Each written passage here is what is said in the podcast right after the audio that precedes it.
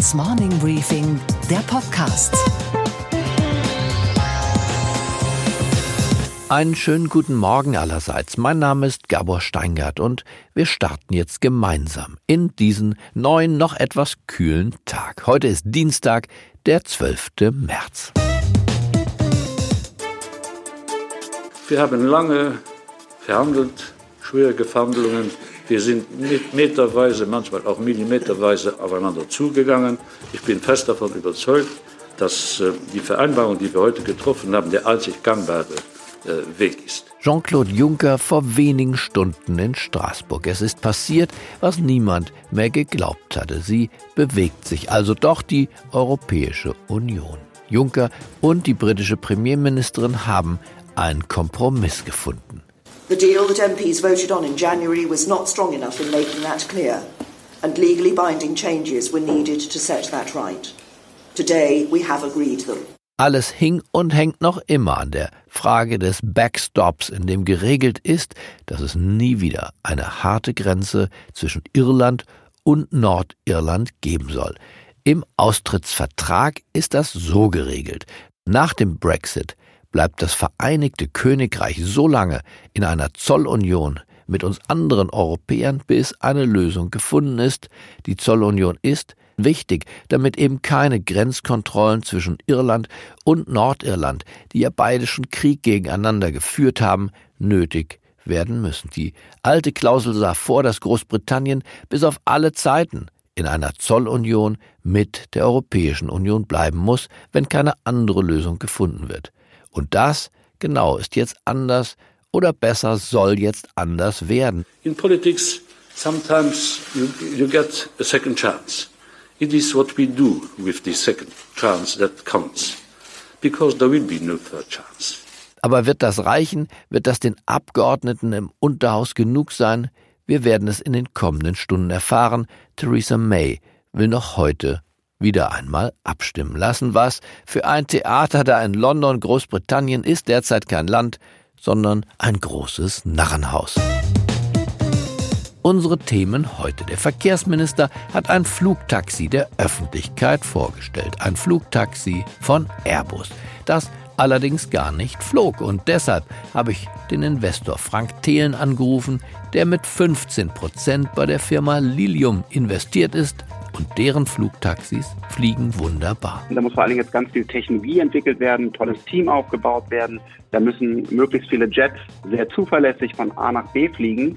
Und dafür braucht man Investoren, die bereit sind zu investieren. Und danach wird das Ganze dann auch ein sehr, sehr profitables ähm, Geschäft. Mehr dazu gleich. Wir werfen einen Blick auf das einjährige Jubiläum der Großen Koalition in Berlin, von dem wir nicht genau wissen, ob wir diesen Tag als Jubiläum oder eher als Trauerfeier begehen sollen. Hören Sie dazu auch den Kommentar von Handelsblatt-Chefredakteur Sven Affebe. Ein Jahr große Koalition, das bedeutet für mich vor allem eine große Überraschung.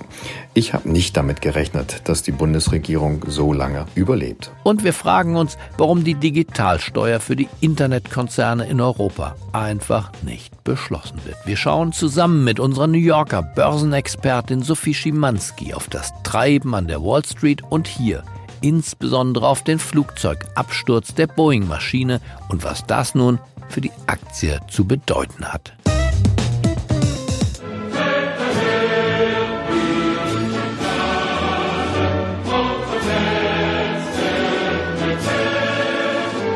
Kein Gefecht mehr für Sarah Wagenknecht. Erst ihr Rückzug aus der Bewegung Aufstehen und jetzt gibt sie auch den Posten als Fraktionschefin der Linken auf. Man muss politisch nicht bei Sarah Wagenknecht stehen, um zu wissen, mit ihrem Abgang wird im politischen Berlin etwas fehlen. Kampfgeist zum Beispiel, aber auch Leidenschaft, Kompromisslosigkeit und Angriffslust, um nur ein paar Dinge zu nennen. Hören Sie doch bitte endlich auf, in dieses Pulverfass auch noch Waffen zu liefern. Das ist doch eine völlig unverantwortliche Politik. Eine lame duck im Kanzleramt macht auch die Lösung der Probleme in Europa nicht leichter. Ich finde, bei so einer Politik, da können die Wähler doch nur noch davonlaufen. Jetzt bringen Sie doch wenigstens das bisschen Rückgrat auf. Alles andere ist doch armselig. Also, liebe Kolleginnen und Kollegen von der SPD, Bei solchem Personal müssen Sie sich doch nicht wundern, wenn Sie bei Wahlergebnissen im einstelligen Bereich landen. Wer zu spät kommt, dem bestraft das Leben. Wer zu spät geht, dem bestraft es erst recht. Das gilt auch für Sie, Frau Bundeskanzlerin. Und ich denke, auch Europa braucht dringend eine deutsche Regierung, die die Kraft für einen Richtungswechsel aufbringt. Anstatt diesen Richtungswechsel weiterhin zu blockieren, sollten Sie lieber gehen, Frau Merkel. Jetzt geht sie selber. Wagenknecht zieht Konsequenzen nach Krankheit, Stress und Überlastung. Das Jahrhundert der Überforderung hatte sich in ihr eingenistet. Erst vor wenigen Wochen hatte ich mit ihr im Morning Briefing Podcast gesprochen. Wahrscheinlich war nicht nur ich, sondern waren wir beide da noch ahnungslos. Als wir uns das erste Mal trafen, da waren Sie äh, bekennende Kommunistin. Würden Sie sich heute noch als Kommunistin bezeichnen? Oh, das so lange her? Ja, das ist so lange her. wir mal getroffen haben. Ich würde also, sagen, anderthalb Jahrzehnte, sowas vielleicht. Also ich glaube, dass die meisten Menschen mit diesem Begriff äh, Kommunist heute etwas verbinden, äh, was sehr weit weg ist von den Positionen, die ich habe, nämlich eine Verteidigung des vergangenen ostdeutschen Modells wenn man sich bei Marx äh, ansieht, was er unter Kommunismus verstanden hat, war das natürlich etwas völlig anderes. Aber ich würde das heute nicht mehr mit der Begrifflichkeit umschreiben, weil sie einfach völlig missverständlich ist und weil für viele eben Kommunismus war die DDR und war die Sowjetunion.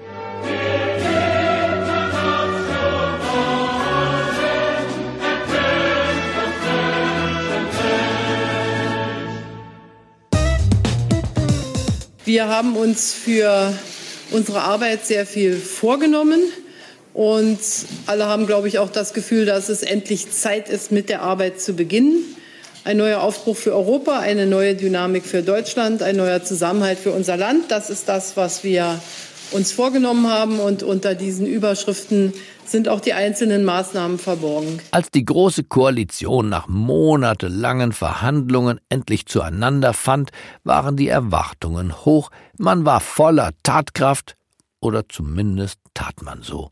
Olaf Scholz, Ihr Auftritt bitte. Was der große Unterschied sein soll, ist, dass es nicht nur Papiere gibt, sondern auch Taten. Doch in Wahrheit war der Vorrat an Gemeinsamkeiten aufgebraucht, bevor er überhaupt angelegt war. Die CSU nutzte die erstbeste Gelegenheit, um die Flüchtlingspolitik der Kanzlerin frontal zu attackieren. Das Sommertheater 2018, vielleicht erinnern Sie sich, war ein lautes Ein-Personenstück, Regie, Produktion und Hauptrolle Horst Seehofer. Ich will zu dem oft zitierten Satz, wir schaffen das, äh, eine persönliche Meinung von mir wiedergeben. Ich kann mir diesen Satz auch beim besten Willen nicht zu eigen machen. Derweil Seehofer also von rechts angriff, pirschten sich wenig später von links die Sozialdemokraten an das Kanzleramt heran.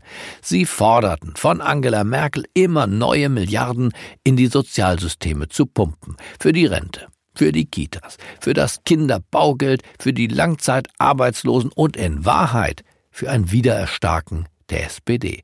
Wir brauchen eine neue verteilungspolitische Debatte, die eben nicht nur alles auf der Arbeit ablastet, sondern die auch wieder sich traut. Das ist SPD, die Machtfragen auch zu stellen, die in diesem Land von anderen gestellt und nicht beantwortet werden, liebe Genossinnen und Genossen. Machtfragen sind das. Das Verrückte, das Geld wurde bewilligt, das Wiedererstarken der SPD fand nicht statt. Die Sozialdemokraten, die in Deutschland mit Willy Brandt, Helmut Schmidt und Gerhard Schröder so bedeutsame Kanzler stellten, liegen heute bei 14, 15 Prozent und damit deutlich hinter den Grünen. Und Merkel? Naja, sie war schnell nach dem Start ihrer großen Koalition schon eingeklemmt. Rechts der CSU-Chef und dahinter die Bataillone der AfD und links Andrea Nahles, die Jusos und die eigenen Arbeitnehmerfunktionäre. Und in der Mitte die Kanzlerin, die, auch das gehört zum ersten Jahr dazu, auch bald schon die Flucht in Richtung Notausgang antrat. Das Amt der Parteichefin hat sie niedergelegt. Nach dem glücklichen Weg raus aus dem Kanzleramt wird noch gesucht. Diese vierte Amtszeit ist meine letzte als Bundeskanzlerin der Bundesrepublik Deutschland. Bei der Bundestagswahl 2021 werde ich nicht wieder als Kanzlerkandidatin der Union antreten und auch nicht mehr für den Deutschen Bundestag kandidieren und, das will ich nur zu Protokoll geben, auch keine weiteren politischen Ämter anstreben. Aber wie beurteilen andere die Leistungen der Großen Koalition? Zum Beispiel Sven Affepe, der von mir aufgrund seines kritischen Blickes und seiner fachlichen Kompetenz sehr geschätzte Chefredakteur des Handelsblatts. Hier sein Kommentar. Ein Jahr große Koalition, das bedeutet für mich vor allem eine große Überraschung. Ich habe nicht damit gerechnet, dass die Bundesregierung so lange überlebt. Und im Streit um die Flüchtlingspolitik sah es ja auch immer wieder so aus, als ob diese Bundesregierung jeden Moment auseinanderfliegen könnte. Die große Koalition hat durchaus einiges vorangebracht, aber nur wenig verbessert. Die Stabilisierung des Rentenniveaus ist unfassbar teuer, löst aber dauerhaft die Finanzierungsprobleme in der gesetzlichen Rentenversicherung nicht. Und die Qualifizierungsoffensive ist zwar gut gemeint, aber nur halbherzig. Dabei sind die Herausforderungen gigantisch. Technologisch müssen wir uns anstrengen, damit wir den Anschluss nicht verlieren. Bei künstlicher Intelligenz, bei Robotics, bei digitaler Infrastruktur und, und, und. Und dafür braucht es mehr als das, was diese Bundesregierung in den letzten Monaten gezeigt hat. Wir brauchen eine bessere Bundesregierung. Eine Regierung, die die Zukunft gestaltet und nicht nur die Vergangenheit verwaltet. Voller Stolz hat Airbus gestern ein Flugtaxi vorgestellt oder zumindest ein Modell davon. Die Flugtaxis sollen unsere verstopften Innenstädte entlasten und Menschen preiswert von A nach B und von B nach C transportieren. Mit Elektrostrom, natürlich. Was das iPhone in der Hand ist, das Flugtaxi in der Luft, soweit die Vision. Das Flugtaxi City Airbus sieht gut aus, muss man sagen, wie eine Mischung aus Helikopter und Drohne und ein bisschen auch nach Kinderspielzeug. Vorgestellt wurde es gestern von Verkehrsminister Andreas Scheuer in Ingolstadt. Der sagte allen Technikverzagten den Kampf an und freute sich. Sind wir doch einmal glücklich und froh, dass deutsche Ingenieure hier in Bayern, hier in Deutschland äh, Produkte entwickeln, die Zukunft sind. Und sind wir mal begeistert von der Zukunft und neugierig und nicht mehr wieder diese miese Petrigkeit von einigen, äh, die ich da so höre. Probieren wir es aus und machen wir es für die Bürgerinnen und Bürger greifbar. Und ein bisschen gewundert hat er sich allerdings auch zum Beispiel darüber, dass das Flugtaxi, das neben ihm stand, gar nicht flog. Schaut ziemlich cool aus. Jetzt muss er nur noch fliegen. Ja? Da hatte ich das unstillbare Bedürfnis, mit einem Mann zu sprechen, der Flugtaxis baut, die auch fliegen können. Also habe ich den Unternehmer Frank Thelen angerufen. Bekannt ist er vor allem aus der TV-Sendung Die Höhle der Löwen. Er ist ein Investor, ein Internetvisionär und einer der Miteigentümer der Münchner Firma Lilium. Lilium ist der große Airbus-Konkurrent in diesem Bereich und Thelen ein Insider. Also, wann fliegen diese Dinger? Was kostet der Spaß? Und wie ökologisch ist diese ganze Angelegenheit? Wenn einer all das beantworten kann, dann Frank Thelen. Frank Thelen? Ja, hallo, Gabor Steingart hier. Hallo. Schön, dass wir miteinander sprechen können.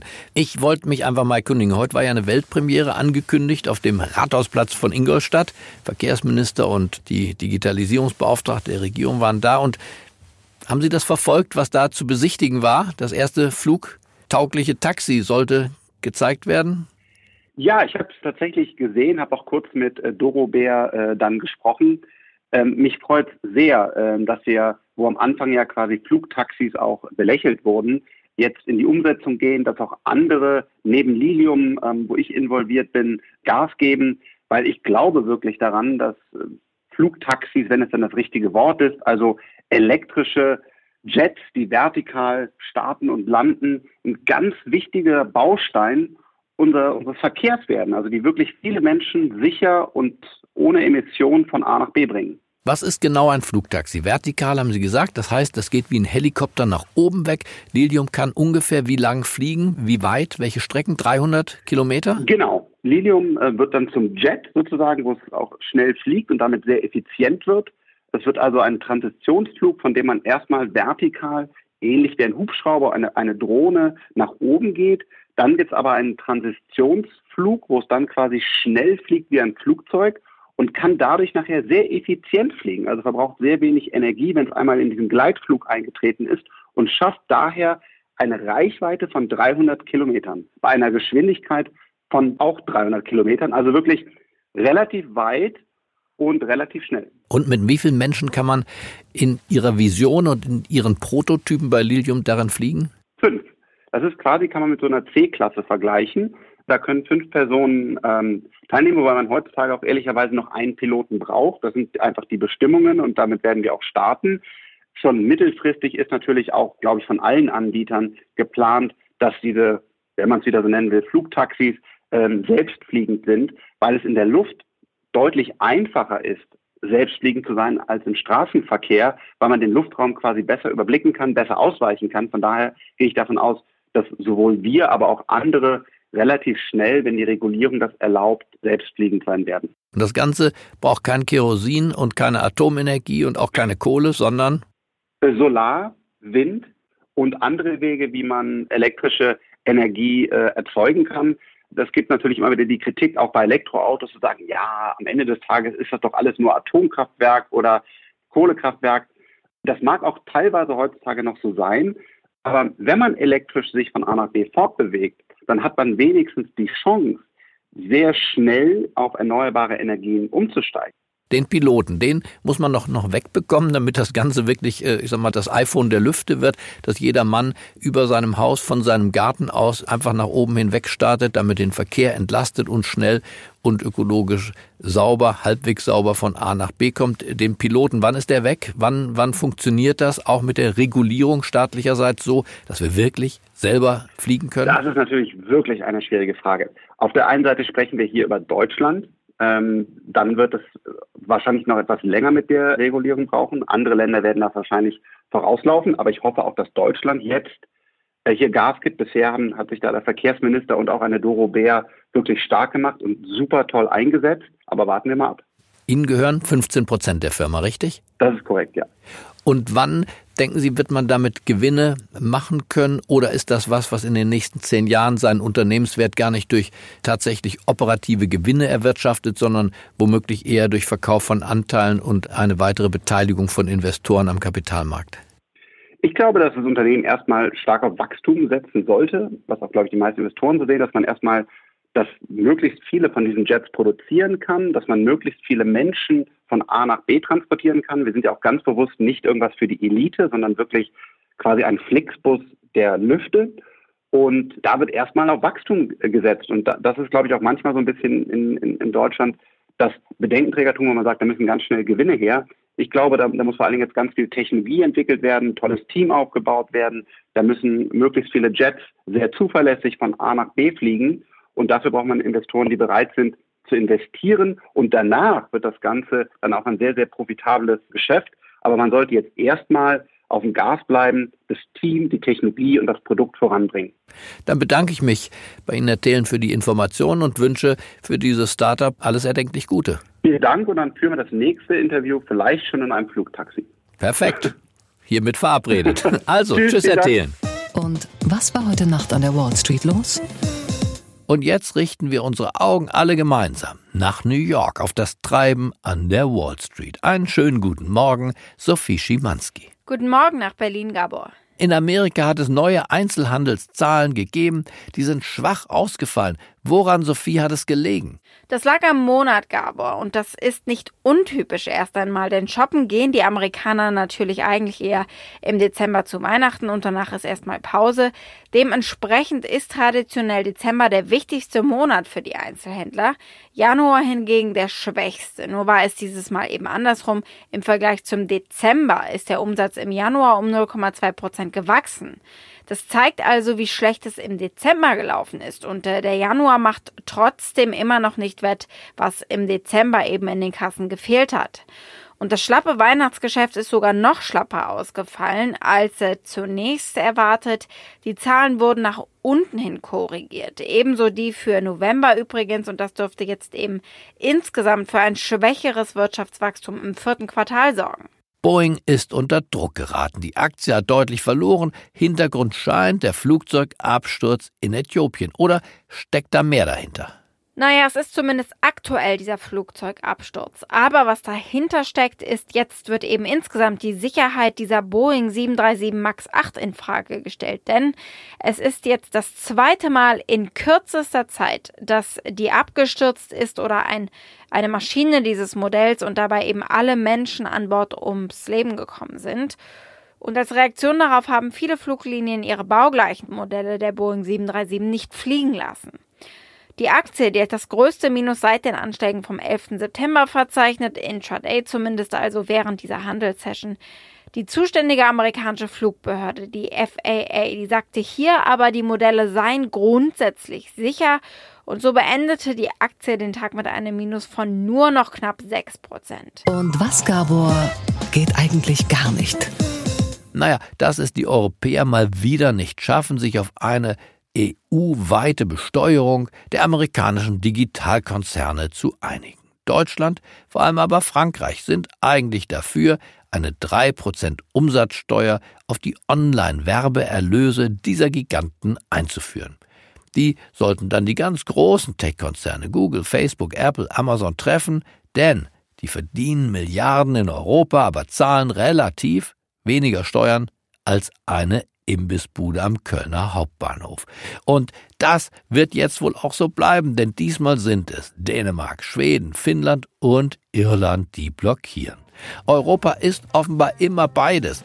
Wunderbar und unfassbar anstrengend. Alle wollen das Beste, aber nie wollen alle das Gleiche. Ich wünsche Ihnen einen harmonischen Start in diesen neuen Tag. Bleiben Sie mir gewogen. Es grüßt Sie auf das Herzlichste. Ihr Gabor Steingart.